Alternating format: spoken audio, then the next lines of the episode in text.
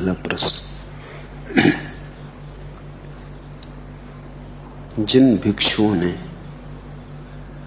बुद्ध की मूर्तियाँ बनाई और बुद्ध वचन के शास्त्र लिखे, क्या उन्होंने बुद्ध की आज्ञा मानी? क्या वे उनके आज्ञाकारी शिष्य थे?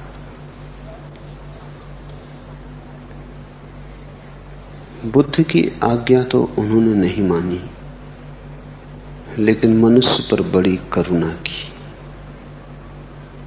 और बुद्ध की आज्ञा तोड़ने जैसी थी, जहाँ मनुष्य की करुणा का सवाल आ जाए। ऐसे उन्होंने बुद्ध की आज्ञा तोड़कर भी बुद्ध की आज्ञा ही मानी, क्योंकि बुद्ध की सारी शिक्षा करुणा की है। इसे थोड़ा समझना पड़ेगा। बुद्ध ने कहा, मेरी मूर्तियाँ मत बनाना। तो जिन्होंने मूर्तियाँ बनाई, उन्होंने बुद्ध की आज्ञा तोड़ी। लेकिन बुद्ध ने यह भी कहा कि जो ध्यान को उपलब्ध होगा, समाधि जिसके जीवन में खिलेगी, उसके जीवन में करुणा की वर्षा भी होगी। तो जिन्होंने मूर्तियाँ बनाई, उन्होंने करुणा के कारण बनाई।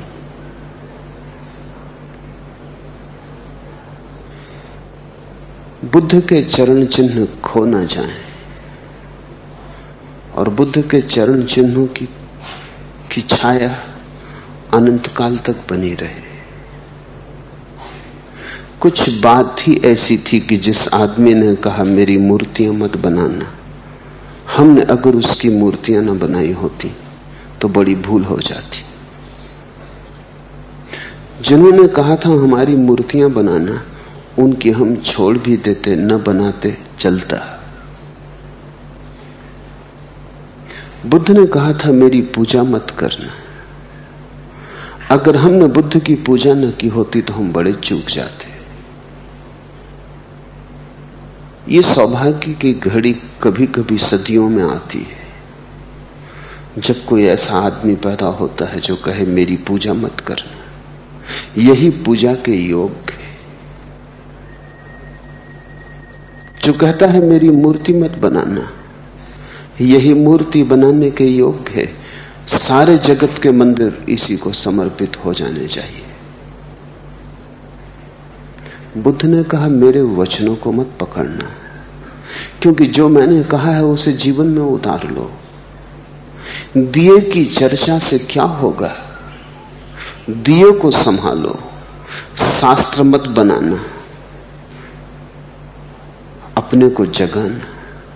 लेकिन जिस आदमी ने ऐसी बात कही, अगर इसका एक एक वचन लिखना लिया गया होता तो मनुष्यता सदा के लिए दरिद्र रह जाती। कौन तुम्हें याद दिलाता?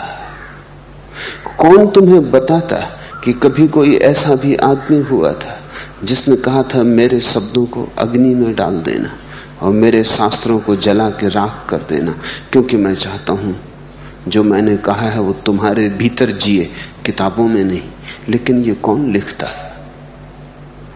तो निश्चित ही जिन्होंने मूर्तियाँ बनाई, बुद्ध की आज्ञा तोड़ी। लेकिन मैं तुमसे कहता हूँ, उन्होंने ठीक ही किया। बुद्ध की आज्ञा तोड़ देने जैसी थी। नहीं कि बुद्ध ने जो कहा था, वो गलत था। बुद्ध ने जो कहा था, बिल्कुल सही कहा था। बुद्ध से गलत कहा कैसे जा सकता है? बुद्ध ने बिल्कुल सही कहा था, मेरी मूर्तियाँ मत बनाना, क्योंकि कहीं मूर्तियों में तुम मुझे ना भूल जाओ। कहीं मूर्तियों में मैं खो न जाऊँ। कहीं मूर्तियाँ इतनी ज़्यादा ना हो जाएँ कि मैं दब न जाऊँ। तुम सीधे ही मुझे देखना, लेकिन हम इतने अंधे हैं कि सीधे तो हम देख ही ना पाएँगे। हम तो टटोलेंगे। टटोल के ही शायद हमें थोड़ा स्पर्श हो जाए। टटोलने के लिए मूर्तियाँ ज़रूरी हैं। मूर्तियों से ही हम रास्ता बनाएँगे। हम उस परम शिखर को तो देख ही ना सकेंगे जो बुद्ध के जीवन में प्रकट हुआ है। वो तो बहुत दूर है हमसे। आकाश के बादलों में खोया है वो शिखर। उस तक हमारी आँखें ना उठ पाएँगी।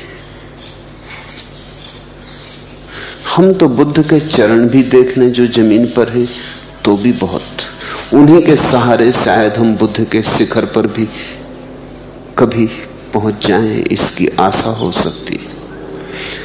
तो मैं तुमसे कहता हूँ, जिन्होंने आज्ञा तोड़ी, उन्होंने ही आज्ञा मानी। जिन्होंने वचनों को संभाल कर रखा उन्होंने ही बुद्ध को समझा लेकिन तुम्हें बहुत जटिलता होगी, क्योंकि तर्क, बुद्धि तो बड़ी ना समझ ऐसा हुआ, एक युवक मेरे पास आता था। किसी विश्वविद्यालय में अध्यापक था। बहुत दिन मेरी बातें सुनी। बहुत दिन मेरे सत्संग में रहा। एक रात, आधी रात आया। और कहा, जो तुमने कहा था, वो मैं पूरा कर चुका मैंने अपने सब वेद उपनिषद गीता कुएँ में डाल दी। मैंने उससे कहा, पागल, मैंने वेद उपनिषद को पकड़ना मत, इतना ही कहा था। कुएँ में डालाना ये मैंने ना कहा था। ये तूने क्या किया? वेद उपनिषद को न पकड़ो तो ही वेद उपनिषद समझ में आते। वेद उपनिषद को समझने की कला यही है कि उनको पकड़ मत लेना, उनको सिर पर मत ढो लेना। उनको समझना, समझ मुक्त करती है। समझ उससे भी मुक्त कर देती है जिसको तुमने समझा। कुएँ में क्यों फेंकाया? और तू सोचता है कि तूने कोई बड़ी क्रांति की? मैं नहीं सोचता। क्योंकि अगर वेद उपनिषद व्यर्थ थे तो आधी रात में कुएँ तक ढोने की भी क्या ज़रूरत थी? जहाँ पड़े थे, पड़े रहने देता। कुएँ में फेंकने वही जाता है, जिसने सिर पर बहुत दिन तक संभाल के रखा हो। कुएँ में फेंकने में भी आसक्ति का ही पता चलता है। तुम उसी से घृणा करते हो जिससे तुमने प्रेम किया हो। तुम उसी को छोड़ के भागते हो जिससे तुम बंधे थे। एक सन्यासी मेरे पास आया, उसने कहा, मैंने पत्नी, बच्चे सबका त्याग कर दिया। मैंने उससे पूछा, वे तेरे थे कब? त्याग तो उसका होता है जो अपना हो। पत्नी तेरी थी। सात चक्कर लगा लिए थे, आग के आसपास उससे तेरी हो गई थी। बच्चे तेरे थे। पहली तो भूल वही हो गई कि तूने उन्हें अपना माना। और फिर दूसरी भूल यह हो गई कि उनको छोड़ के भागा। छोड़ा वही जा सकता है जो अपना मान लिया गया हो।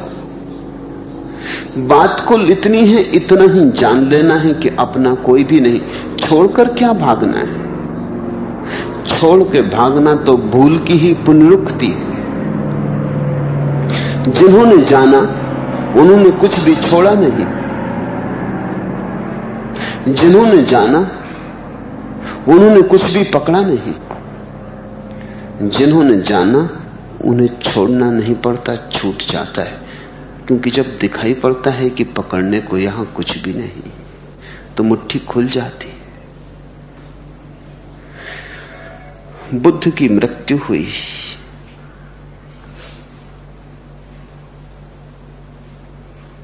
तब तक तो किसी ने बुद्ध का शास्त्र लिखा ना था। ये धम्म पद के वचन तब तक लिखे न गए थे।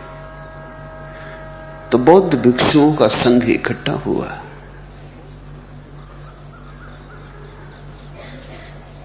जिनको याद हो, वो उसे दोहरा दें ताकि लिख लिया जाए। बड़े ज्ञानी भिक्षु थे, समाधिस्थ भिक्षु थे। लेकिन उन्होंने तो कुछ भी याद ना रखा था। ज़रूरत ही ना थी। समझ लिया, बात पूरी हो गई थी। जो समझ लिया, उसको याद थोड़ी रखना पड़ता है। तो उन्होंने कहा कि हम कुछ कह तो सकते हैं, लेकिन वो बड़ी दूर की ध्वनि होगी। वो ठीक ठीक वही शब्द ना होंगे जो बुद्ध के थे। उसमें हम भी मिल गए। वो हमारे साथ इतना एक हो गया है। कि कहाँ हम, कहाँ बुद्ध, फासला करना मुश्किल है। तो अज्ञानियों से पूछा कि तुम कुछ कहो, ज्ञानी तो कहते हैं कि मुश्किल है तय करना। हमारी समाधि के सागर में बुद्ध के वचन खो गए। अब हमने सुना, हमने कहा कि उनने कहा, इसकी भेद रेखा नहीं रही। जब कोई स्वयं ही बुद्ध हो जाता है तो भेद रेखा मुश्किल हो जाती है। क्या अपना, क्या बुद्ध का? अज्ञानियों से पूछो। अज्ञानियों ने कहा, हमने सुना तो था, लेकिन समझा नहीं। सुना तो था, लेकिन बात इतनी बड़ी थी कि हम संभाल ना सके। सुना तो था लेकिन हमसे बड़ी थी घटना हमारी स्मृति में न समाई। हम अवाक और चौंके रह गए। घड़ी आई और बीत गई और हम खाली हाथ के खाली हाथ रहे। तो कुछ हम दोहरा तो सकते हैं, लेकिन हम पक्का नहीं कह सकते कि बुद्ध ने ही ऐसा कहा था। बहुत कुछ छूट गया होगा। और जो हमने समझा था वही हम कहेंगे। जो उन्होंने कहा था वो हम कैसे कहेंगे? तो बड़ी कठिनाई खड़ी हो गई। अज्ञानी कह नहीं सकते, क्योंकि उन्हें भरोसा नहीं। ज्ञानियों को भरोसा है, लेकिन सीमा रेखाएँ खो गई। फिर किसी ने सुझाया, किसी ऐसे आदमी को खोजो जो दोनों के बीच में हो। बुद्ध के साथ, बुद्ध का निकटतम शिष्य आनंद चालीस वर्षों तक रहा था। लोगों ने कहा, आनंद को पूछो, क्योंकि न तो वो अभी बुद्धत्व को उपलब्ध हुआ है, और न वो अज्ञानी, वो द्वार पर खड़ा है। इस पार संसार, उस पार बुद्धत्व, चौखट पर खड़ा है, दहली पर खड़ा है। और जल्दी करो, अगर वो दहली के पार हो गया तो उसकी भी सीमा रेखाएँ खो जाएँगी। आनंद ने जो दोहराया, वही संग्रहित हुआ। आनंद की बड़ी करुणा है जगत पर। अगर आनंद न होता, बुद्ध के वचन खो गए होते। और बुद्ध के वचन खो गए होते तो बुद्ध का नाम भी खो गया होता। नहीं कि तुम बुद्ध के नाम या वचन से मुक्त हो जाओगे। आग शब्द से कभी कोई जला जल शब्द से कभी किसी की तृप्ति हुई? लेकिन सुराग मिलता है, राह खुलती है। तुम में से कोई चल पड़े, सरोवर की बात सुनकर किसी की प्यास साफ़ हो जाए, कोई चल पड़े। हज़ार सुने, कोई एक चल पड़े। लाख सुने, कोई एक पहुँच जाए। उतना भी क्या कम है? तो तुम पूछते हो, जिन्होंने बुद्ध की मूर्तियाँ बनाई, क्या उन्होंने आज्ञा का उल्लंघन किया? निश्चित ही, आज्ञा का उल्लंघन किया, करने योग्य था। अगर कहीं कोई अदालत हो तो मैं उनके पक्ष में खड़ा हूँ। मैं बुद्ध के खिलाफ उनके पक्ष में खड़ा हूँ, जिन्होंने मूर्तियाँ बनाई। उन्होंने संगमरमर के नाक नक से थोड़ी सी खबर हम तक पहुँचा दी। बुद्ध की मूर्ति बनानी असंभव है, क्योंकि बुद्धत्व अरूप है, निराकार है। बुद्ध की तुम क्या प्रतिमा बनाओगे? कैसे बनाओगे? कोई उपाय नहीं लेकिन फिर भी अद्भुत मूर्तियाँ बनी। उन मूर्तियों को अगर कोई गौर से देखे तो मूर्तियाँ कुंजियाँ हैं। तुम्हारे भीतर कोई ताले खुल जाएँगे, गौर से देखते देखते। तुम्हारे भीतर कोई चाबी लग जाएगी, कोई द्वार अचानक खुल जाएगा। हमने संगमरमर में मूर्तियाँ बनाई। क्योंकि संगमरमर पत्थर भी है और कोमल भी।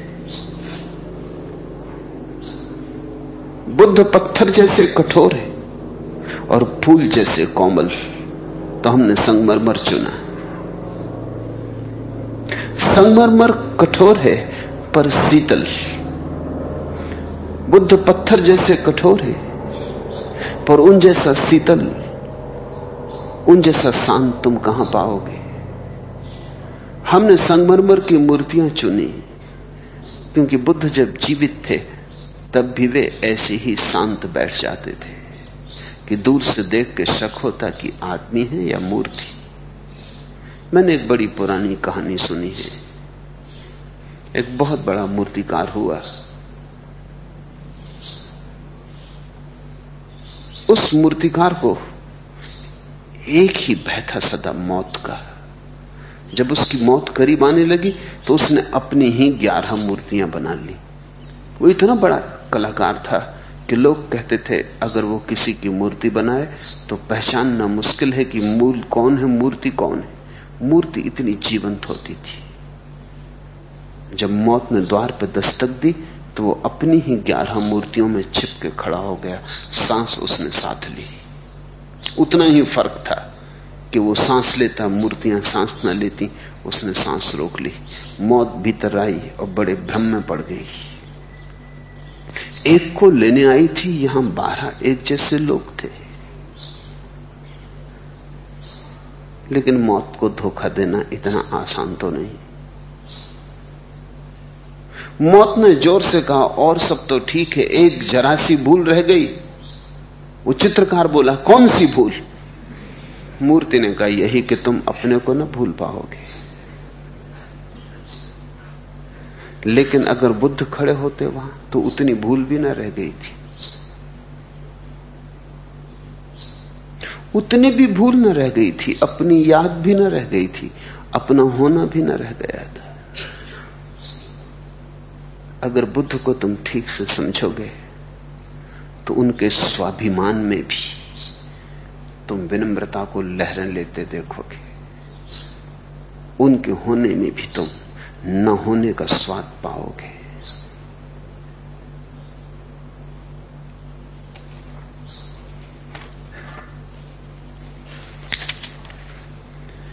न्याज की ही मेरे नाच में भी शान रही। खुदी की लहर भी आई तो बेखुदी की तरह। न्याज की ही मेरे नाच में भी शान रही।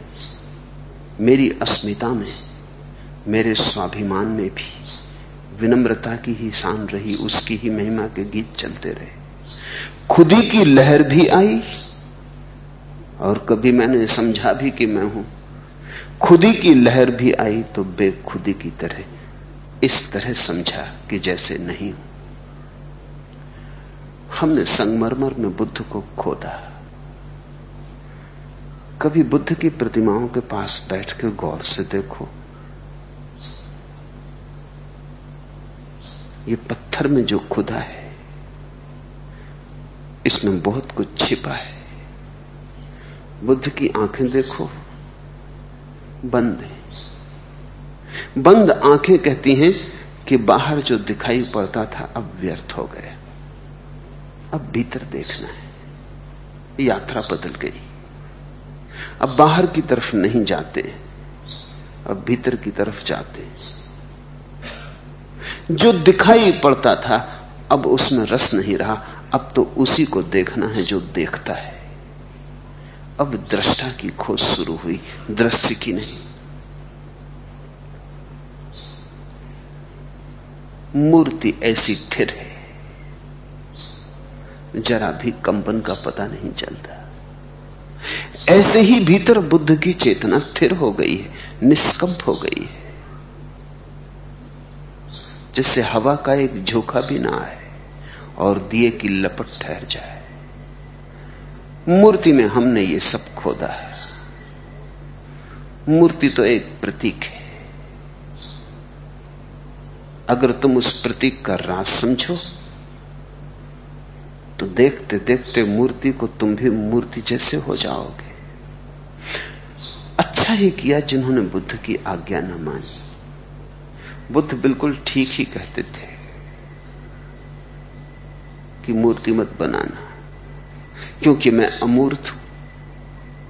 आकार मत ढालना, क्योंकि मैं निराकार हूँ। तुम जो कुछ भी करोगे, गलत होगा, सीमा होगी उसकी, मैं असीम हूँ। बुद्ध बिल्कुल ठीक ही कहते थे, लेकिन यह बात दूसरे बुद्धों के लिए ठीक होगी। तुम सबका क्या होता? तुम सबके लिए तो निराकार की भी खबर आएगी तो आकार से। तुम्हारे लिए तो निर्गुण की भी खबर आएगी तो सगुण से। तुम तो अनाहत नात भी सुनोगे तो भी आहत नाद से ही। तुम तो वहीं से चलोगे ना, जहाँ तुम हो। जहाँ बुद्ध है, वहाँ तो पहुँचना है। वहाँ से तुम्हारी यात्रा ना हो सकेगी। और बुद्ध के वचन जिन्होंने इकट्ठे किए, वैसे वचन पृथ्वी पर बहुत कम बोले गए। जैसे वचन बुद्ध के, जैसी सीधी उनकी चोट है, और जैसे मनुष्य के हृदय को रूपांतरित कर देने की कीमिया है उनमें। वैसे वचन बहुत कम बोले गए।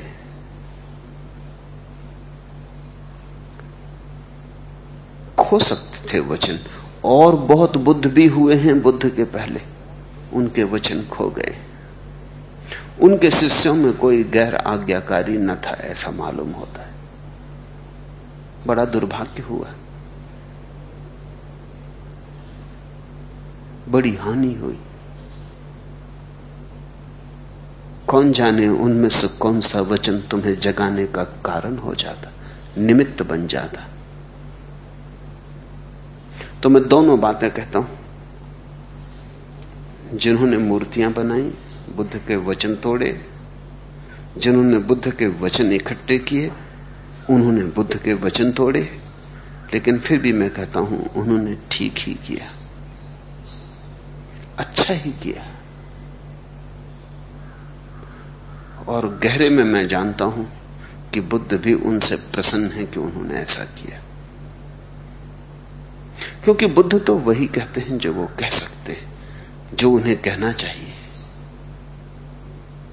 शिष्य को तो और भी बहुत सी बातें सोचनी पड़ती बुद्ध क्या कहते हैं वही नहीं। अंधेरे में भटकते हुए जो हज़ारों लोग आ रहे हैं, उनका भी विचार करना ज़रूरी है।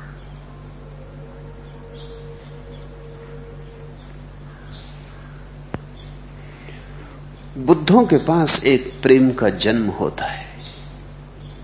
यद्यपि बुद्ध कहते हैं प्रेम आसक्ति है, लेकिन बुद्धों के पास प्रेम की आखिरी मंजिल आती है।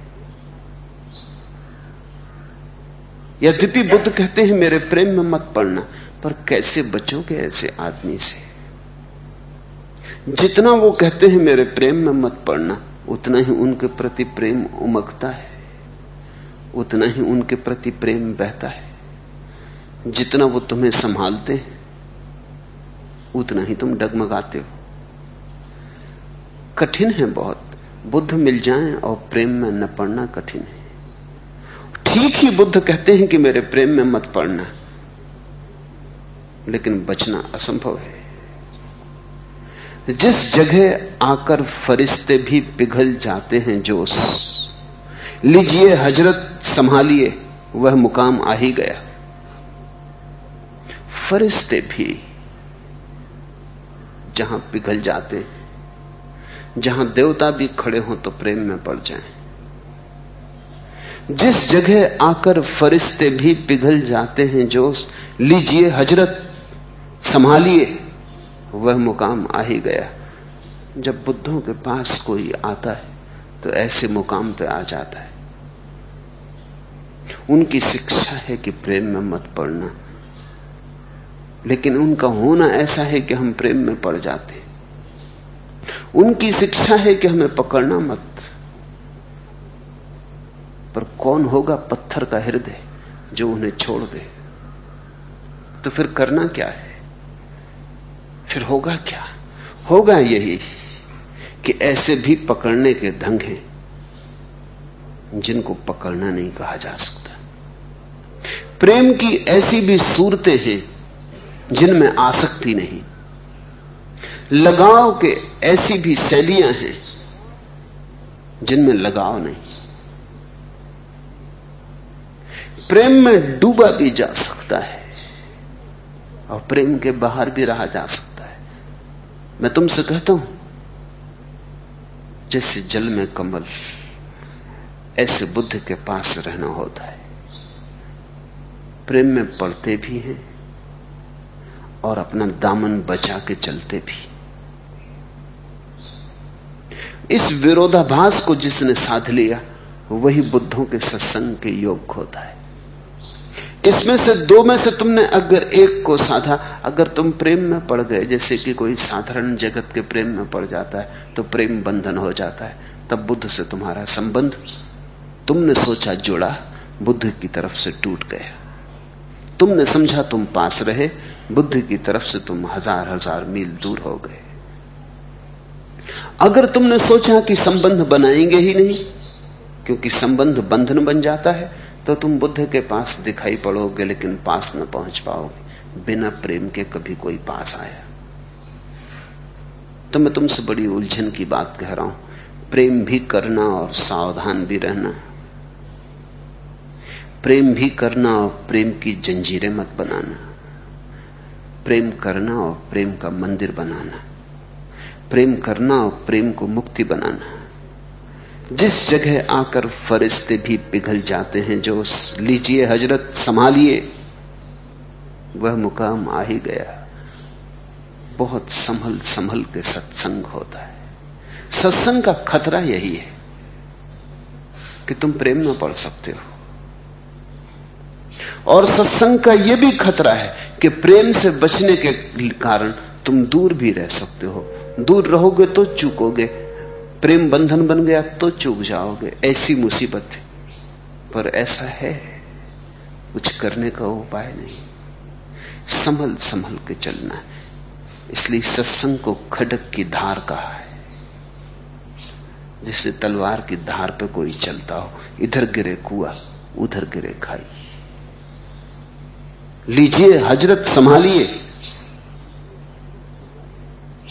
बहुत संभाल के चलने की बात।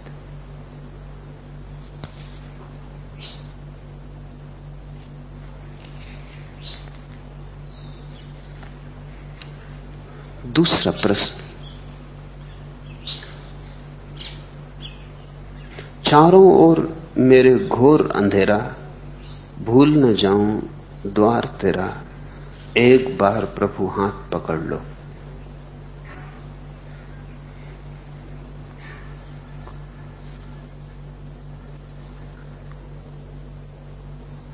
अंधेरा दिखाई पड़ने लगे, मिटना शुरू हो जाता। क्योंकि न देखने में ही अंधेरे के प्राण हैं। अगर कविता की पंक्तियाँ ही दोहरा दी हो तो तो बात दूसरी। अगर ऐसा अनुभव में आना शुरू हो गया हो, चारों ओर मेरे घोर अंधेरा। अगर ये वचन उधार न हो, सुना सुनाया न हो, किसी और की थाली से चुराया ना हो, अगर इसका थोड़ा स्वाद आया हो तो जिसे अंधेरा दिखने लगा उसे प्रकाश की पहचान आ गई। क्योंकि बिना प्रकाश के पहचान के कोई अंधेरे को कभी देख नहीं सकता। अंधेरा यानी क्या? जब तक तुम प्रकाश को न जानोगे, भला एक किरण सही भला एक छोटा सा टिमटिमाता चिराग सही लेकिन रोशनी देखी हो तो ही अंधेरे को पहचान सकोगे। यही तो घटता है बुद्ध पुरुषों के पास। तुम अपने अंधेरे को लेके जब उनकी रोशनी के पास आते हो, तब तुम्हें पहली बार पता चलता है, चारों ओर मेरे घोर अंधेरा। उसके पहले भी तुम अंधेरे में थे। अंधेरे में ही जन्मे, अंधेरे में ही बड़े हुए।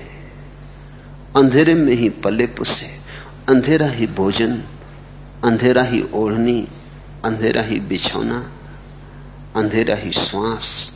अंधेरा ही हृदय की धड़कन पहचानने का कोई उपाय न था।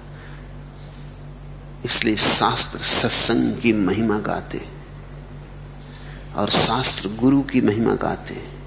उस महिमा का कुल राज इतना है कि जब तक तुम किसी ऐसे व्यक्ति के पास ना आ जाओ, जहाँ प्रकाश जलता हो, जहाँ दिया जलता हो, तब तक तुम अपने अंधेरे को न पहचान पाओगे। तुलना ही ना होगी, पहचान कैसे होगी? विपरीत चाहिए कंट्रास्ट चाहिए। तो दिखाई पड़ना शुरू होता है। और जब दिखाई पड़ना शुरू होता है, तब घबराहट शुरू होती, तब जीवन एक बेचैनी हो जाता है। तब कहीं चैन नहीं पड़ता, उठते, बैठते, सोते, जागते, काम करते, न करते, सब तरफ़ भीतर एक ख्याल बना रहता है। चारों ओर मेरे घोर अंधेरा। भूल न जाऊँ द्वार तेरा। प्रीतिकर है बात। अंधेरे में पूरी संभावना है कि द्वार भूल जाए। अंधेरे में द्वार का पता कहाँ है? अंधेरे में तो द्वार का सपना देखा है। द्वार कहाँ? लेकिन अगर इतनी याद बनी रहे और इतनी प्रार्थना बनी रहे और ये भीतर सुरती स्मृति चलती रहे, भूल न जाऊँ द्वार तेरा तो यही स्मृति धीरे धीरे द्वार बन जाती। द्वार कहीं तुमसे बाहर थोड़ी है। द्वार कहीं तुमसे भिन्न थोड़ी है। द्वार कोई ऐसी जगह थोड़ी है जिसे खोजनी है द्वार तुम में प्रकट होगा। तुम्हारे स्मरण से ही द्वार बनेगा। तुम्हारे सातत्य, सतत चोट से ही द्वार बनेगा। तुम्हारी प्रार्थना ही तुम्हारा द्वार बन जाएगी। जिसको नानक सुरति कहते हैं, कबीर सुरति कहते हैं, जिसको बुद्ध ने स्मृति कहा है जिसको पश्चिम का एक बहुत अद्भुत पुरुष गुरुजीव सेल्फ रिमेंबरिंग कहता था, स्वयं की स्मृति स्व स्मृति वही तुम्हारा द्वार बनेगी। अंधेरे की याद रखो। भूलने से अंधेरा बढ़ता है, याद रखने से कटता है। क्योंकि याद का स्वभाव ही रोशनी का है। स्मृति का स्वभाव ही प्रकाश का है। याद रखो, चारों ओर मेरे घोर अंधेरा। इसे कभी गीत की कड़ी की तरह गुनगुनाना मत, ये तुम्हारा मंत्र हो जाए। श्वास भीतर आए, बाहर जाए, इसकी तुम्हें याद बनी रहे। इसकी याददाश्त के माध्यम से ही तुम अंधेरे से अलग होने लगोगे, क्योंकि जिसकी तुम्हें याद है, जिसको तुम देखते हो जो दृश्य बन गया, उससे तुम अलग हो गए, पृथक हो गए। भूल न जाऊँ द्वार तेरा। भक्त गहन विनम्रता में जीता है। द्वार मिल भी जाए तो भी वो यही कहेगा, भूल न जाऊँ द्वार तेरा। क्योंकि वो जानता है कि मेरे किए तो कुछ होगा नहीं। मेरे किए तो सब अनकिया हो जाता है। मैं तो भवन बनाता हूँ, गिर जाते। मैं तो योजना करता हूँ, व्यर्थ हो जाती। मैं पूरब जाता हूँ, पश्चिम पहुँच जाता हूँ। अच्छा करता हूँ, बुरा हो जाता है। कुछ सोचता हूँ, कुछ घटता है। मेरी की कुछ भी ना होगा। भक्त कहता है, तू ही अगर तेरी कृपा अगर बरसती रहे तो ही कुछ संभव है। भूल न जाऊँ द्वार तेरा, एक बार प्रभु हाथ पकड़ लो। बहुत ही बढ़िया पंक्ति है, क्योंकि एक बार अगर प्रभु ने हाथ पकड़ लिया तो फिर छूटता ही नहीं। क्योंकि उसकी तरफ़ से एक बार पकड़ा गया, सदा के लिए पकड़ा गया। और एक बार तुम्हारे हाथ को उसके हाथ का स्पर्श आ जाए तो तुम तुम न रहे। वो हाथ ही थोड़ी है, पारस से। छूते ही लोहा सोना हो जाता है। लेकिन तुम्हें अथक, टटोलते ही रहना पड़ेगा। वो हाथ मुफ़्त नहीं मिलता। वो हाथ उन्हीं को मिलता है, जिन्होंने खूब खोजा है। वहाँ तो उन्हीं को मिलता है जिन्होंने खोज की पराकाष्ठा कर दी। वहाँ तो उन्हीं को मिलता है जिन्होंने खोजने में कुछ भी रखना छोड़ा। अगर तुमने थोड़ी भी बचाई हुई है अपनी ताकत तो तुम चालाक हो तो तुम्हारी प्रार्थना व्यर्थ जाएगी। अगर तुमने सब दांव पर लगा दिया तो तुम्हारी जीत निश्चित ये काम जुआरियों का है, दुकानदारों का नहीं। धर्म जुआरियों का काम है, दुकानदारों का नहीं। हिसाब किताब मत रखना कि चलो दो पैसा ताकत लगा के देखें, एक आना ताकत लगा के देखें, दो आना ताकत लगा के देखें। ऐसे हिसाब किताब से उसका हाथ तुम्हारे हाथ में ना आएगा, क्योंकि तुम्हारी बेईमानी ज़ाहिर है। जब तुम अपने को पूरा दांव पर लगा देते हो, पीछे कुछ छूटता ही नहीं। जब तुम स्वयं ही पूरे दांव पर बैठ जाते हो, उसी क्षण हाथ हाथ में आ जाता है। उस क्षण हाथ में ना आए तो बड़ा अन्याय हो जाए वैसा अन्याय नहीं। देर है, अंधेर नहीं, और देर भी तुम्हारे कारण है। ये कहावत तुमने सुनी है, देर है, अंधेर नहीं। लेकिन कहावत में लोग सोचते हैं कि देर उसकी तरफ़ से, वही गलती देर तुम्हारी तरफ़ से। तुम जितनी देर चाहो लगा दो। तुम बेमन से टटोल रहे हो। तुम टटोलते भी हो और डरे हो कि कहीं मिल ना जाए। तुम ऐसे टटोलते भी हो और संकित हो कि कहीं हाथ हाथ में आ ही न जाए, क्योंकि बड़ा खतरनाक हाथ है। फिर तुम तुम ही ना हो सकोगे उसके बाद। उसकी एक झलक तुम्हें राख कर जाएगी। उसकी एक किरण तुम्हें सदा के लिए मिटा जाए। तुम जैसे हो, वैसे न बचोगे। हाँ तुम जैसे होने चाहिए, वैसे बचोगे। जो तुम्हारा स्वभाव है बचेगा। जो कूड़ा करकट तुमने अपने चारों तरफ़ इकट्ठा कर लिया है पद का, प्रतिष्ठा का, नाम का, रूप का, वो सब जल के राख हो जाए।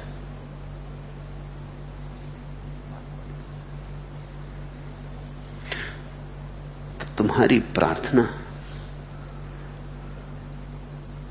परमात्मा से तुम्हारी प्रार्थना बस एक ही हो सकती है।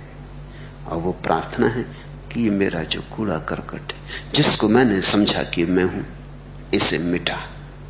ज़िंदगी दरियाए बेहासिल है और किसकी खराब।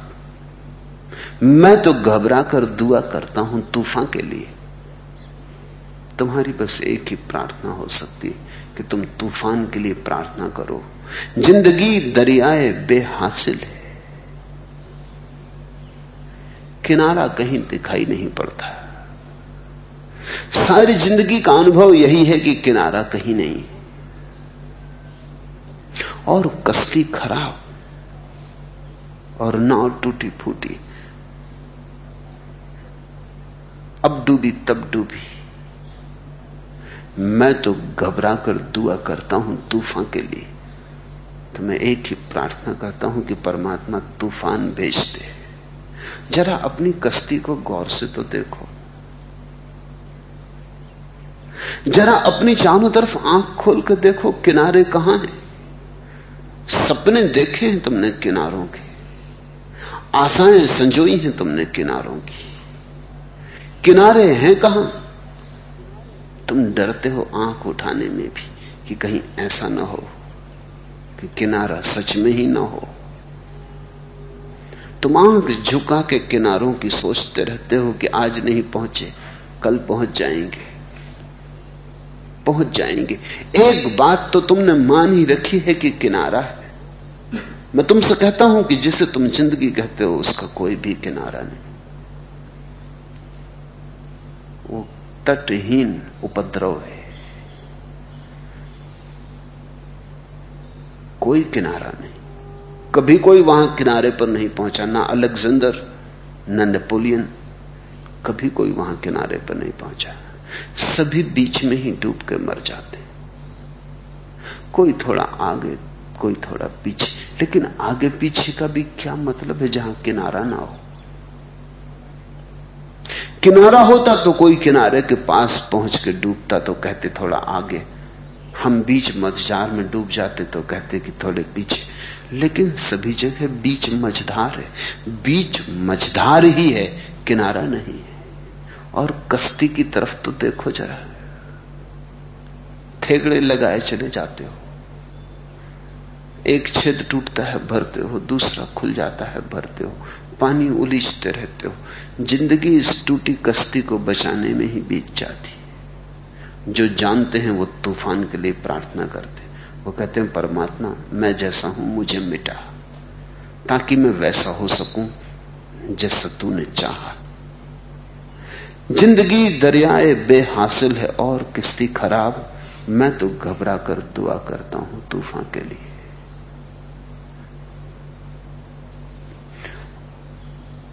और तुम्हारे जीवन में अगर ऐसी प्रार्थना का प्रवेश हो जाए, प्रार्थना यानी मृत्यु की प्रार्थना, और कोई प्रार्थना है भी नहीं। तुमने प्रार्थनाएँ की हैं, मुझे भली भांति पता है। तुम्हारे मंदिरों में मैंने तुम्हारी प्रार्थनाएँ भी सुनी तुम्हारी मस्जिदों में, तुम्हारे गुरुद्वारों में,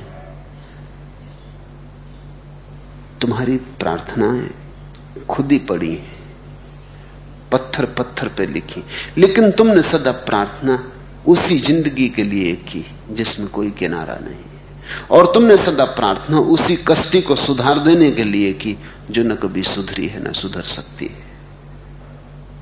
तुमने कभी प्रार्थना अपने को डुबा देने के लिए न की। जिसने की उसकी पूरी हो गई। और जो डूबने को राज़ी है, मझधार में ही किनारा मिल जाता है। जिसे तुम ज़िंदगी कहते हो, उसका कोई किनारा नहीं। और जिसको मैं परमात्मा कह रहा हूँ, वो किनारा ही किनारा है। वहाँ कोई मझधार नहीं। देखने का ढंग एक तो अहंकार के माध्यम से देखना है। टूटी किस्ती के माध्यम से। वहाँ डर ही डर है, मौत ही मौत है। और एक अहंकार को हटा के देखना है। वहाँ कोई मौत नहीं, कोई डर नहीं, क्योंकि अहंकार ही मरता है, तुम नहीं। तुम्हारे भीतर तो शाश्वत है। एस धम्मो सनंतनो, तुम्हारे भीतर तो अमृत है। तुम्हारे भीतर तो शाश्वत छिपा है। सनातन छिपा है। अभी मैं खाने दीदार हर जर्रे में खुलता है। अगर इंसान अपने आप से बेगाना हो जाए, बस एक छोटी सी बात कि अहंकार न रह जाए। अगर इंसान अपने आप से बेगाना हो जाए, जरा अपने से दूर हो जाए जरा अपने को छोड़ दे। ये अपना होना जरा मिटा दे। अभी मैं खान ए दीदार हर जर्रे में खुलता है, फिर तो हर कण कण में परमात्मा की मधुशाला खुल जाती। फिर तो कण कण में उसी की मधुशाला खुल जाती। फिर तो सभी तरफ़ उसी का प्रसाद उपलब्ध होने लगता है। बस जरा सी तरकीब है। तुम जरा हट जाओ। तुम्हारे और परमात्मा के बीच में तुम्हारे सिवाय और कोई भी नहीं। तीसरा प्रश्न। इस प्रवचन माला में आपने कई बार कहा है इस धम्मो सनातनो, यही सनातन धर्म है। और आश्चर्य तो यह है कि वह हर बार नए रूप में आपके द्वारा प्रकट हुआ है।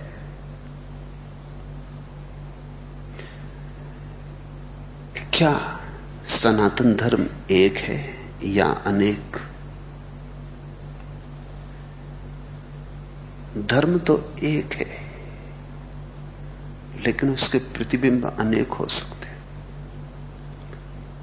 रात पूरा चाँद निकलता है, सागरों में भी झलकता है। सरोवरों में भी झलकता है छोटे छोटे डबरों में भी झलकता है। प्रतिबिंब बहुत है। सागर में बता के भी मैंने तुमसे कहा, एस धम्मो सनंतनो। छोटे सरोवर में भी बता के कहा, एस धम्मो सनंतनो। राह के किनारे, वर्षा में भर गए डबरे में भी बता के कहा, एस धम्मो सनंतनो। मैंने बहुत बार कहा बहुत रूप में कहा, लेकिन वे सब प्रतिबिंब है। और जो चाँद है, वो तो कहा नहीं जा सकता। इसलिए तुम और उलझन में पड़ोगे। मैंने जब भी कहा एस धम्मो सनातन हो, यही सनातन धर्म है, तभी प्रतिबिंब की बात कही। प्रतिबिंब में मत उलझ जाना। इशारा किया। इशारे को मत पकड़ लेना। और जो है ऊपर, वो जो चाँद है असली, उसकी तरफ़ कोई इशारा नहीं किया जा सकता। अंगुलियाँ वहाँ छोटी पड़ जाती शब्द वहाँ काफ़ी सिद्ध नहीं होते।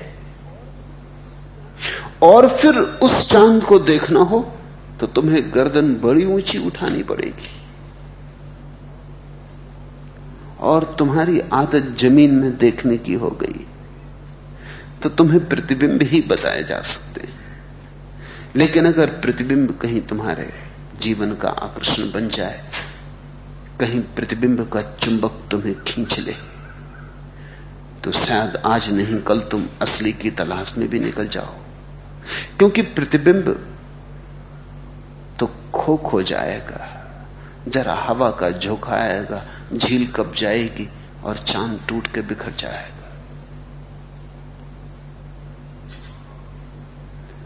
तो आज नहीं, कल।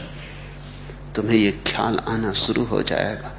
जो झील में देखा है, वो सच नहीं हो सकता। सच की खबर हो सकती है। सच की दूर की ध्वनि हो सकती है। प्रतिध्वनि हो सकती है, प्रतिबिंब हो सकता है। लेकिन जो झील में देखा है, वो सच नहीं हो सकता। शब्द में जिसे कहा गया है, वो सत्य नहीं हो सकता। लेकिन सत्य में जिसे कहा गया है, वो सत्य का बहुत दूर का रिश्तेदार हो सकता है। मुल्ला नसरुद्दीन के जीवन में ऐसा उल्लेख है कि एक मित्र ने दूर गाँव से एक मुर्गी भेजी। मुल्ला ने शोरबा बनाया। जो मुर्गी को लेके आया था, उसे भी निमंत्रित किया। कुछ दिनों बाद एक दूसरा आदमी आया। मुला ने पूछा, कहाँ से आए? उसने कहा, मैं भी उसी गाँव से आता हूँ। और जिसने मुर्गी भेजी थी, उसका रिश्तेदार। अब रिश्तेदार का रिश्तेदार आया था तो उसको भी ठहराया। उसके लिए भी शोरबा बनवाया। लेकिन कुछ दिन बाद एक तीसरा आदमी आ गया। कहाँ से आ रहे हो? उसने कहा, जिसने मुर्गी भेजी थी, उसके रिश्तेदार का रिश्तेदार, ऐसी तो संख्या बढ़ती चली गई। मुल्ला तो परेशान हो गया तो मेहमानों का सिलसिला लग गया, मुर्गी क्या आई? तो लोग चले ही आते ये पूरा गाँव आने लगा। आखिर एक आदमी आया, उससे पूछा कि भाई आप कौन है? उसने कहा, जिसने मुर्गी भेजी थी, उसके रिश्तेदार का रिश्तेदार का रिश्तेदार का मित्र। मुल्ला ने शोरबा बनवाया। उस मित्र ने चखा, लेकिन वो बोला, ये शोरबा ये तो सिर्फ़ गर्म पानी मालूम होता है। मुल्ला नसुद्दीन ने कहा, ये वो जो मुर्गी आई थी, उसके शोरबे के शोरबे के शोरबे का मित्र है।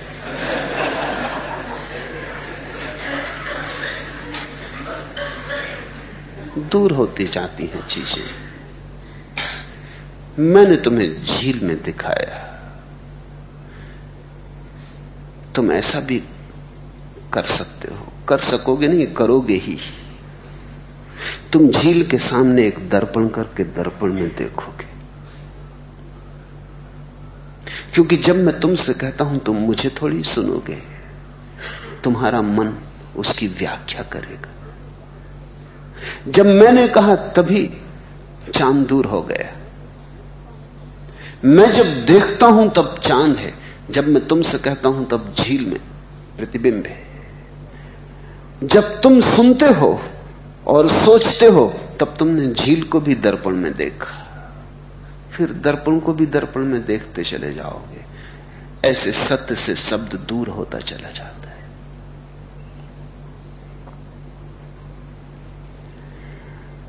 इसलिए बहुत बार जिन्होंने जाना है, वो चुप रह गए। लेकिन चुप रहने से भी कुछ नहीं होता जब तुम कह कह के नहीं सुनते हो, जगाए जगाए नहीं जगते हो तो चुप बैठने को तुम कैसे सुनोगे? जब शब्द चूक जाता है तो मौन भी चूक जाएगा। जब शब्द तक चूक जाता है तो मौन तो निश्चित ही चूक जाएगा। फिर भी जो कहा जा सकता है वो प्रतिध्वनि है, इसे याद रखना। उस प्रतिध्वनि के सहारे मूल की तरफ़ यात्रा करना, तीर्थ यात्रा करना। तंग था जिसके लिए हरफे बयां का दायरा, वह फसाना हम खामोशी में सुनाकर रह गए। शब्द छोटे पड़ जाते हैं, दायरा छोटा है। तंग था जिसके लिए हरफे बयां का दायरा। कहने की सीमा है, जो कहना है उसकी कोई सीमा नहीं। गीत की सीमा है जो गाना है, उसकी कोई सीमा नहीं। वाद्य की सीमा है जो बजाना है, उसकी कोई सीमा नहीं। वह फसाना हम खामोशी में सुनाकर रह गए लेकिन खामोशी तो तुम कैसे समझोगे? शब्द भी चूक जाते हैं। हिलाए हिलाए तुम नहीं हिलते नींद से। जगाए जगाए तुम नहीं हिलते नींद से। शब्द तो ऐसे हैं जैसे पास में रखी घड़ी में अलार्म बजता हो। तब भी तुम नहीं जगते। तो जिस घड़ी में अलार्म नहीं बजता, उससे तुम कैसे जगोगे? तो बहुत ज्ञानी चुप रह गए। बहुत ज्ञानी बोले, चुप रहने वालों को तुमने समझा, जानते ही नहीं। बोलने वालों से तुमने शब्द सीखे और तुम पंडित हो गए। लेकिन कुछ ज्ञानियों ने बीच का रास्ता चुना। और बीच का रास्ता ही सदा सही रास्ता है।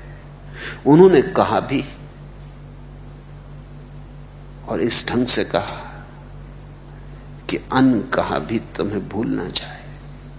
उन्होंने कहा भी और कहने के बीच बीच में खाली जगह छोड़ दी। उन्होंने कहा भी और रिक्त स्थान भी छोड़े। रिक्त स्थान तुम्हें भरने, तुमने छोटे बच्चों की किताबें देखी। एक शब्द दिया होता, फिर खाली जगह, फिर दूसरा शब्द दिया होता, और बच्चों से कहा जाता है, बीच का शब्द भरो जो परम ज्ञानी हुए, उन्होंने यही किया। एक शब्द दिया, खाली जगह दी फिर दूसरा शब्द दिया, बीच की खाली जगह तुम्हें भरनी। जो मैं कह रहा हूँ वो प्रतिबिंब है, जो तुम भरोगे वो चाँद होगा। सत्य उधार नहीं मिल सकता। सत्य को तुम्हें जन्माना होगा। सत्य को तुम्हें अपने गर्भ में धारण करना होगा। सत्य तुम्हारे भीतर बढ़ेगा जैसे माँ के पेट में बच्चा बड़ा होता। वो तुम्हारे खून, तुम्हारी श्वास माँगता है। वो तुम्हारा ही विस्तार होगा। जब तक तुम ही चाँद न बन जाओ, तब तक तुम चाँद को न देख सकोगे। इसलिए मैंने बहुत बार कहा, और बहुत बार कहूँगा, क्योंकि ये बुद्ध के वचन तो अभी बहुत देर तक चलेंगे। बहुत बार, बहुत जगह कहूँगा, एस धम्मो सनंतनो, तब तुम स्मरण रखना कि मैं ये नहीं कह रहा हूँ कि धर्म बहुत है, मैं इतना ही कह रहा हूँ कि बहुत स्थान है जहाँ से धर्म का इशारा किया जा सकता है। कभी गुलाब के फूल की तरफ़ इशारा करके कहूँगा, एस धम्मो सनंतनो कभी चाँद की तरफ़ इशारा करके कहूँगा एस धम्मो सनंतनो। कभी किसी छोटे बच्चे की आँखों में झाँक के कहूँगा एस धम्मो सनंतनो। क्योंकि चाहे गुलाब हो, चाहे आँख हो, चाहे चाँद हो, सौंदर्य एक है। बहुत रूपों में परमात्मा प्रकट हुआ है। हमारे अंधेपन की कोई सीमा नहीं। इतने रूपों में प्रकट हुआ है और हम पूछे चले जाते हैं, कहाँ? कहीं एकाध रूप में प्रकट होता, तब तो मिलने का कोई उपाय ही ना था। इतने रूपों में प्रकट हुआ है, सब तरफ़ से उसने ही तुम्हें घेरा है। जहाँ जाओ, वही सामने आ जाता है। जिससे मिलो, उसी से मिलना होता है। सुनो झरने की आवाज़ तो उसी का गीत। सुनो रात का सन्नाटा तो उसी का मौन। देखो सूरज को तो उसी की रोशनी, और देखो अमावस को तो उसी का अंधेरा। इतने रूपों में तुम्हें घेरा है, फिर भी तुम चूकते चले जाते हो। अभागा होता मनुष्य, अगर कहीं उसका एक ही रूप होता, एक ही मंदिर होता और केवल वो एक ही जगह मिलता होता, तब तो फिर कोई शायद पहुँच ही ना पाता। इतने रूपों में मिलता है, फिर भी हम चूक जाते हैं। तो मैं बहुत जगह तुमसे कहूँगा, ये रहा परमात्मा। इसका यह मतलब नहीं कि बहुत परमात्मा है। इसका इतना ही मतलब कि बहुत उसके रूप है। अनेक उसके ढंग है। अनेक उसकी आकृतियाँ, लेकिन वो स्वयं इन सभी आकृतियों के बीच निराकार होगा भी। क्योंकि इतने रूप उसी के हो सकते हैं जो अरूप हो। इतने आकार उसी के हो सकते हैं जो निराकार हो। इतने अनंत अनंत माध्यमों में वही प्रकट हो सकता है, जो प्रकट होके भी पूरा प्रकट ना हो पाता हो। बंदगी ने हज़ार रुख बदले। जो खुदा था, वही खुदा है हनूज। प्रार्थनाएँ बदल जाती हैं। बंदगी के ढंग बदल जाते हैं। पूजा बदल जाती है। कभी गुरुद्वारा, कभी मस्जिद, कभी शिवाला कभी काबा, कभी काशी। बंदगी ने हज़ार रुख बदले। न मालूम कितने पत्थरों के सामने सिर झुके। और न मालूम कितने शब्दों में उसकी प्रार्थना की गई, और न मालूम कितने शास्त्र उसके लिए रचे गए। बंदगी ने हज़ार रुख बदले, जो खुदा था, वही खुदा है हनुज, लेकिन आज तक जो खुदा था, वही खुदा है। तो बहुत बार मैं कहूँगा, एस धम्मो सनंतनो, यही है सनातन धर्म। इससे तुम ये मत समझ लेना कि यही है। इससे तुम इतना ही समझना कि यहाँ भी है। और बहुत जगह भी है। सभी जगह। सभी जगह उसका विस्तार है। वो तुम्हारे आँगन जैसा नहीं है, आकाश जैसा है। यद्यपि तुम्हारे आँगन में भी वही आकाश है।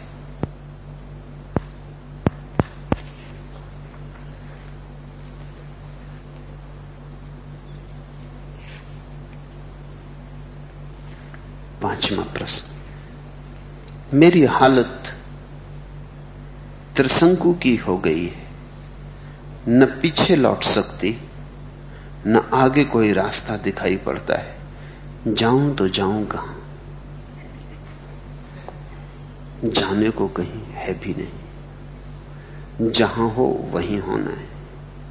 अच्छा ही हुआ कि आगे कोई रास्ता नहीं दिखाई पड़ता। नहीं तो जाना जारी रहता। अच्छा है कि पीछे भी लौट नहीं सकते, नहीं तो लौट जाते। इससे बेचैनी मत अनुभव करो। बेचैनी अनुभव होती ये मैं समझता हूँ, क्योंकि जाने की आदत हो गई। कहीं जाने को ना हो तो आदमी घबराता है। बेकार भी जाने को हो तो भी निश्चिंत चला जाता है। कहाँ जा रहे हैं, इसका इतना सवाल नहीं, जा रहे हैं। कुछ काम चल रहा है, लगता है कुछ हो रहा है, कहीं पहुँच रहे हैं। मंजिल की किसको फ़िक्र है? व्यस्तता बनी रहती है। चलने में उलझे रहते हैं। तो लगता है कुछ हो रहा है। कौन कहाँ पहुँचा है? चल के। तुम भी ना पहुंचोगे। कोई कभी चल के नहीं पहुँचा। जो पहुँचे, रुक के पहुँचे। जिनने जाना, ठहर के जाना। देखो बुद्ध की प्रतिमा को, चलते हुए मालूम पड़ते, बैठे। जब तक चलते थे, तब तक न पहुँचे। जब बैठ गए, पहुँच गए। ये तो बड़ी शुभ घड़ी है। लेकिन हमारी आदतें खराब हो गई। हमारी आदतें चलने की हो गई। बिना चले ऐसा लगता है जीवन बेकार जा रहा चाहे चलना हमारा, कोल्हू के बैल का चलना हो, कि गोल चक्कर में घूमते रहते हैं, है वही। रोज तुम उठते हो, करते क्या हो? रोज चलते हो, पहुँचते कहाँ हो? साँझ वहीं आ जाते हो, जहाँ सुबह निकले थे। जन्म जहाँ से शुरू किया, मौत वहीं ले आती। एक गोल वर्तुलाकार है।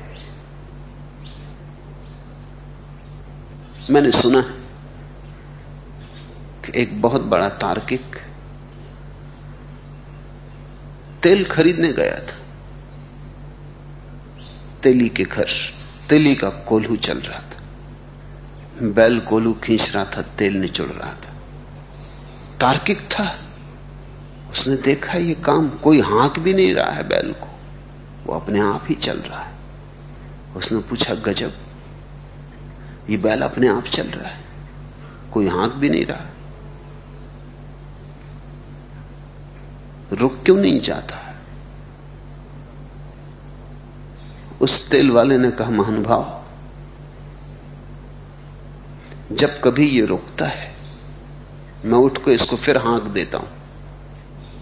इसको पता नहीं चल पाता कि हाँकने वाला पीछे मौजूद है या नहीं।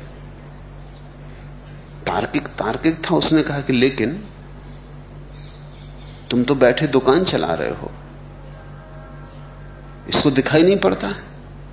उस तेल वाले ने कहा, जरा गौर से देखें, इसकी आँख पे पट्टियाँ बांधी हुई इसे दिखाई कुछ नहीं पड़ता। जब भी ये जरा ठहरा या रुका कि मैंने हाँ कहा।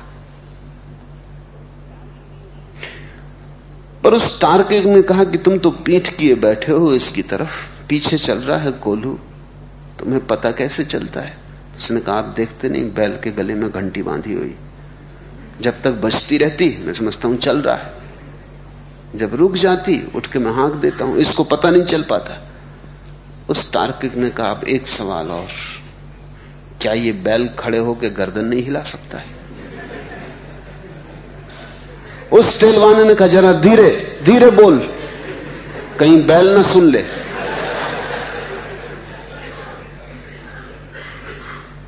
तुम जरा अपनी ज़िंदगी तो गौर से देखो।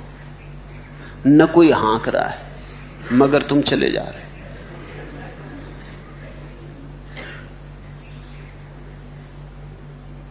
आँख बंद है। गले में खुद ही घंटी बाँध ली। वो भी किसी और ने बांधी, ऐसा नहीं। हालाँकि तुम कहते यही हो, पति कहता, पत्नी ने बाँध दी। चलना पड़ता है। बेटा कहता, बाप ने बाँध दी।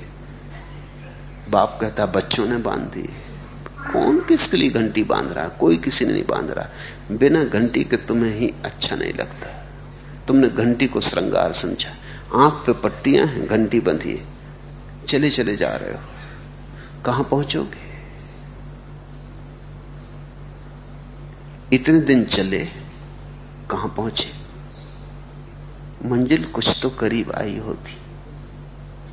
लेकिन जब भी तुम्हें कोई चौंकाता है, तुम कहते हो, धीरे बोलो। ज़ोर से मत बोल देना। कहीं हमारी समझ में ही ना आ जाए। तुम ऐसे लोगों से बचते हो, किनारा काटते हो, जो ज़ोर से बोल दें। संतों के पास लोग जाते नहीं। और अगर जाते हैं तो ऐसे ही संतों के पास जाते जो तुम्हारी आँखों पर और पट्टियाँ बंधवा दे। और तुम्हारी घंटी पर और रंग पालिश कर दें। न बज रही हो तो और बजने की व्यवस्था बता दें। ऐसे संतों के पास जाते हैं कि तुम्हारे पैर अगर शिथिल हो रहे हो और बैठने की घड़ी करीब आ रही हो तो पीछे से हाँक दें कि चलो, बैठने से कहीं कोई पहुँचा है। कुछ करो, कर्मठ बनो परमात्मा ने भेजा है तो कुछ करके दिखाओ। थोड़ा समझना, जीवन की गहनतम बातें करने से नहीं मिलती, होने से मिलती। करना तो ऊपर ऊपर है, पानी पे उठी लहरें, होना है गहराई।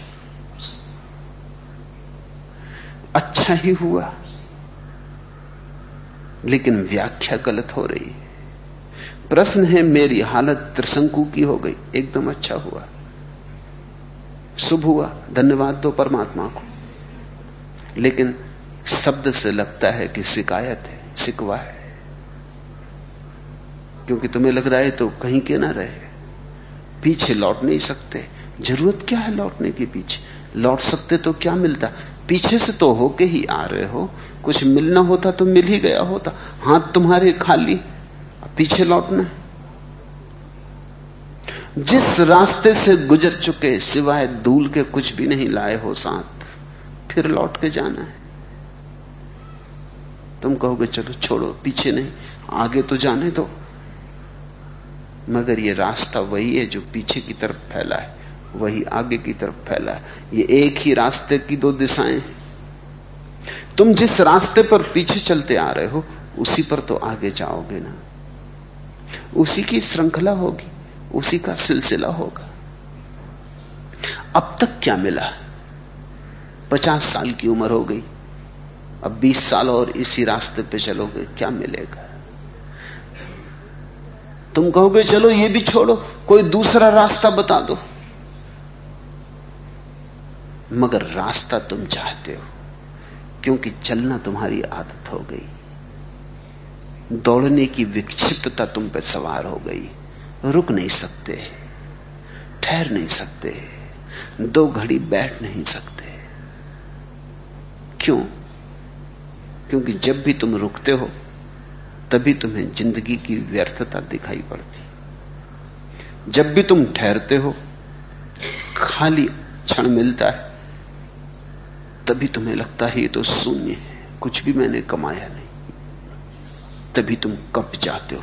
एक संताप पकड़ लेता है। एक अस्तित्वगत खाई में गिरने लगते हो।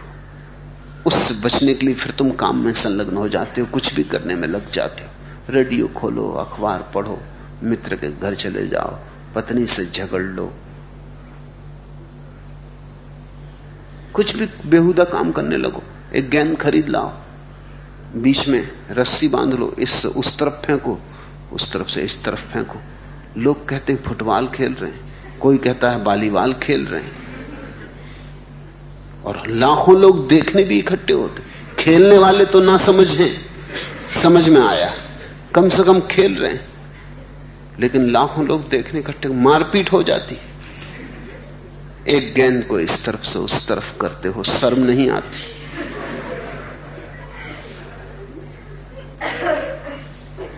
मगर सारी ज़िंदगी ऐसी कुछ भी करने को बहाना मिल जाए, ताश फीटते रहते हो, ताश बिखारते रहते हो, शतरंज बिछा लेते हो। ज़िंदगी में तलवार चलाना जरा महँगा धंधा है। घोड़े वगैरह रखना भी जरा मुश्किल है। हाथी तब कौन पाले? शतरंज बिछा लेते हो, हाथी घोड़े चलाते हो। और ऐसे तल्लीन हो जाते हो जैसे सारा जीवन दांव पे लगा है। तुम अपने को कितनी भांति धोखे देते हो? बहुत हुआ। अब जागो और जागने का एक ही उपाय है कि तुम थोड़ी देर को रोज खाली बैठने लगो। कुछ भी मत करो। करना ही तुम्हारा संसार है। न करना ही तुम्हारा निर्वाण बनेगा। कुछ देर को खाली बैठने लगो। घड़ी दो घड़ी ऐसे हो जाओ जैसे हो ही नहीं। एक शून्य सन्नाटा छा जाए श्वास चले चलती रहे। लेकिन कृत्य की कोई आसपास भनक न रह जाए। तुम बस चुपचाप बैठे रहो। धीरे धीरे शुरू में तो बड़ी बेचैनी होगी। बड़ी तलफ पकड़ेगी कि कुछ भी कर गुजरो। क्या बैठे यहाँ समय खराब कर रहे हो? लेकिन जल्दी ही तुम पाओगे। कि जीवन की तरंगें शांत होती जाती, भीतर के द्वार खुलते।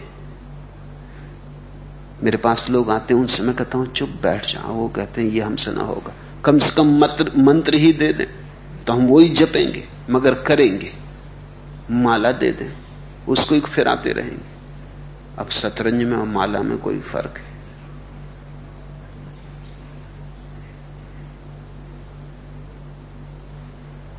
चाहे तुम फिल्मी गीत गुनगुनाओ और चाहे तुम राम राम जपो, कोई फ़र्क नहीं। असली सवाल तुम्हारे व्यस्त होने का है।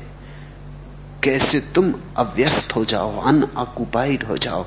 ध्यान का अर्थ करने को कुछ भी ना हो, बस तुम हो, जैसे फूल है, जैसे आकाश के तारे ऐसे बस हो गए, कुछ नहीं करने को। कठिन है बहुत, सर्वाधिक कठिन है, इससे ज़्यादा कठिन कुछ भी नहीं। लेकिन अगर तुम बैठते ही रहे, बैठते ही रहे, बैठते ही रहे तो किसी दिन अचानक तुम पाओगे बज उठी कोई वीणा भीतर से। उसकी भविष्यवाणी नहीं की जा सकती। मैं कुछ कह नहीं सकता कब यह होगा। तुम पर निर्भर है। आज हो सकता है, जन्म भर ना हो। तुम पर निर्भर है। लेकिन किसी दिन अगर जब बज उठेगी तुम्हारी भीतर की वीणा, तब तुम पाओगे व्यर्थ गमाया जीवन। भीतर इतना बड़ा उत्सव चल रहा था। हम हाथी घोड़े चलाते रहे। भीतर इतने बड़े आनंद की अहिर्निश वर्षा हो रही थी। भीतर स्वर्ग के द्वार खोले थे। हम बाज़ार में गमाते रहे। मैं ये नहीं कह रहा हूँ कि तुम बाज़ार छोड़ के भाग जाओ। मैं तुमसे ये कह रहा हूँ कि 24 घंटे में दो घड़ी अपने लिए निकाल लो।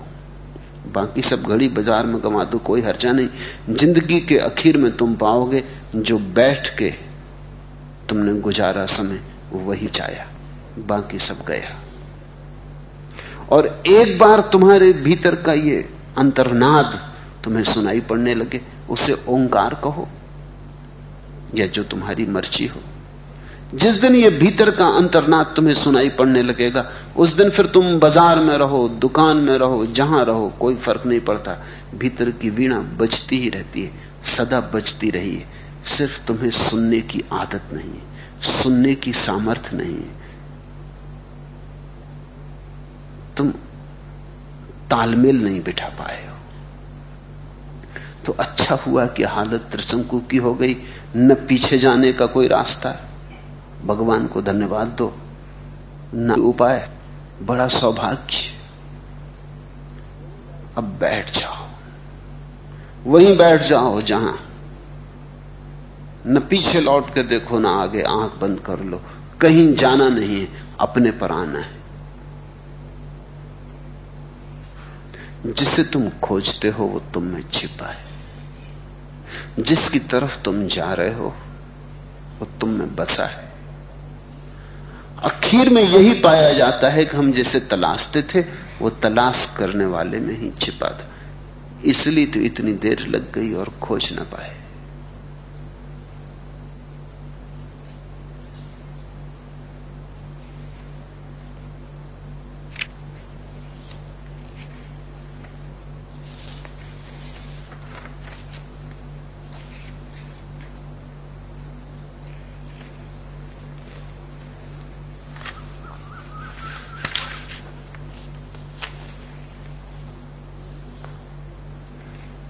आखिरी सवाल। प्रेम मैंने जाना नहीं, यही मेरे जीवन की चुभन रही। यही कारण होगा जिसने मुझे ध्यान में गति दी। ध्यान से अशांति और बैर भाव मिट रहे।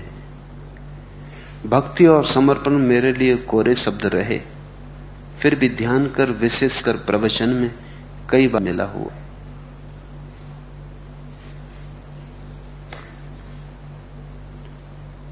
जीवन में कुछ भी दुर्भाग्य नहीं।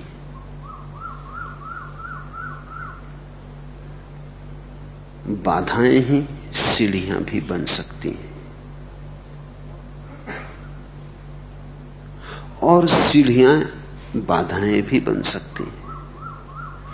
सौभाग्य और दुर्भाग्य तुम्हारे हाथ में।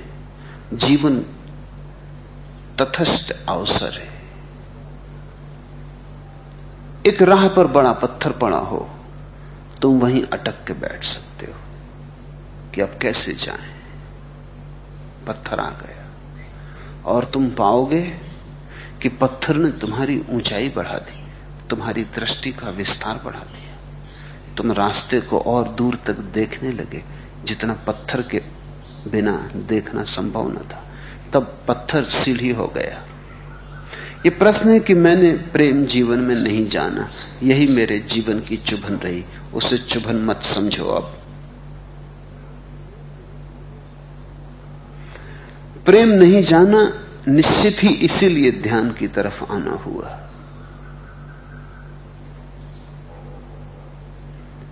उसे सौभाग्य बना लो।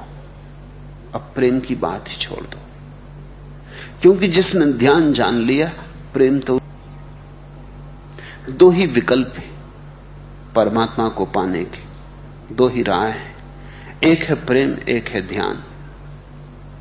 जो मिलता है, वो तो एक ही है। कोई प्रेम से उसकी तरफ़ जाता उस रास्ते की सुविधाएँ हैं, खतरे भी। सुविधा यह है कि प्रेम बड़ा सहज है, स्वाभाविक है। खतरा भी यही है कि इतना स्वाभाविक है कि उसमें उलझ जाने का डर है। होश नहीं रहता। बेहोशी हो जाती। इसलिए अधिक लोग प्रेम से पर उमंग है। खतरा भी यही है कि वो इतना स्वाभाविक है कि उसमें होश रखने की ज़रूरत नहीं। तुम उसमें उलझ सकते हो। जिनके जीवन में प्रेम नहीं संभव हो पाया। और बहुत लोगों के जीवन में संभव नहीं हो पाया है।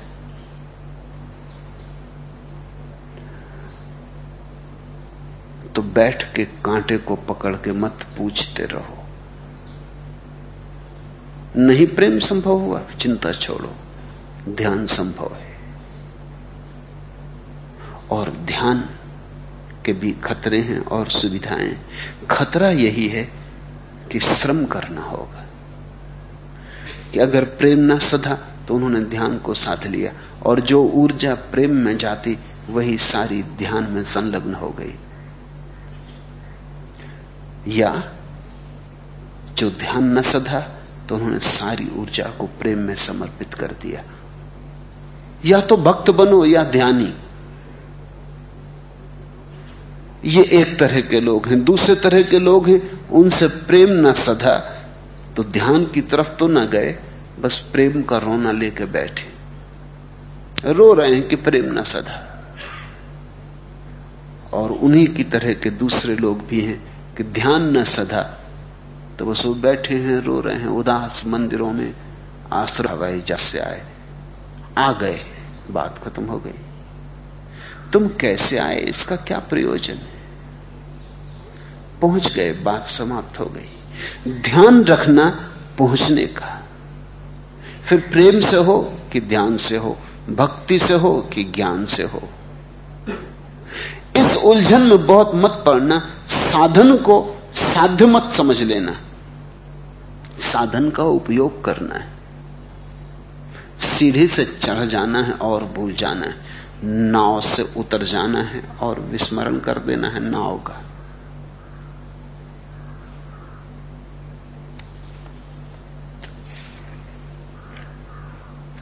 तुम्हारे लिए। तुम ही गंतव्य हो। तुम ही हो जहाँ पहुँचना है। तुमसे ऊपर कुछ भी नहीं। साबार ऊपर मानो सत्य। तहार ऊपर नाई चंडीदास के ये शब्द हैं कि सबसे ऊपर मनुष्य का सत्य है, उसके ऊपर कुछ भी नहीं। इसका यह मतलब नहीं है कि परमात्मा नहीं इसका इतना ही मतलब है कि मनुष्य अगर अपने सत्य को जान ले तो परमात्मा को जान ले। साबार ऊपर मानो सत्य, ताहार ऊपर नहीं तुम सबसे ऊपर हो। क्योंकि तुम अपने अंतर का किस मार्ग से आए? कैसे आए? आ गए। स्वागत है। आज इतना ही।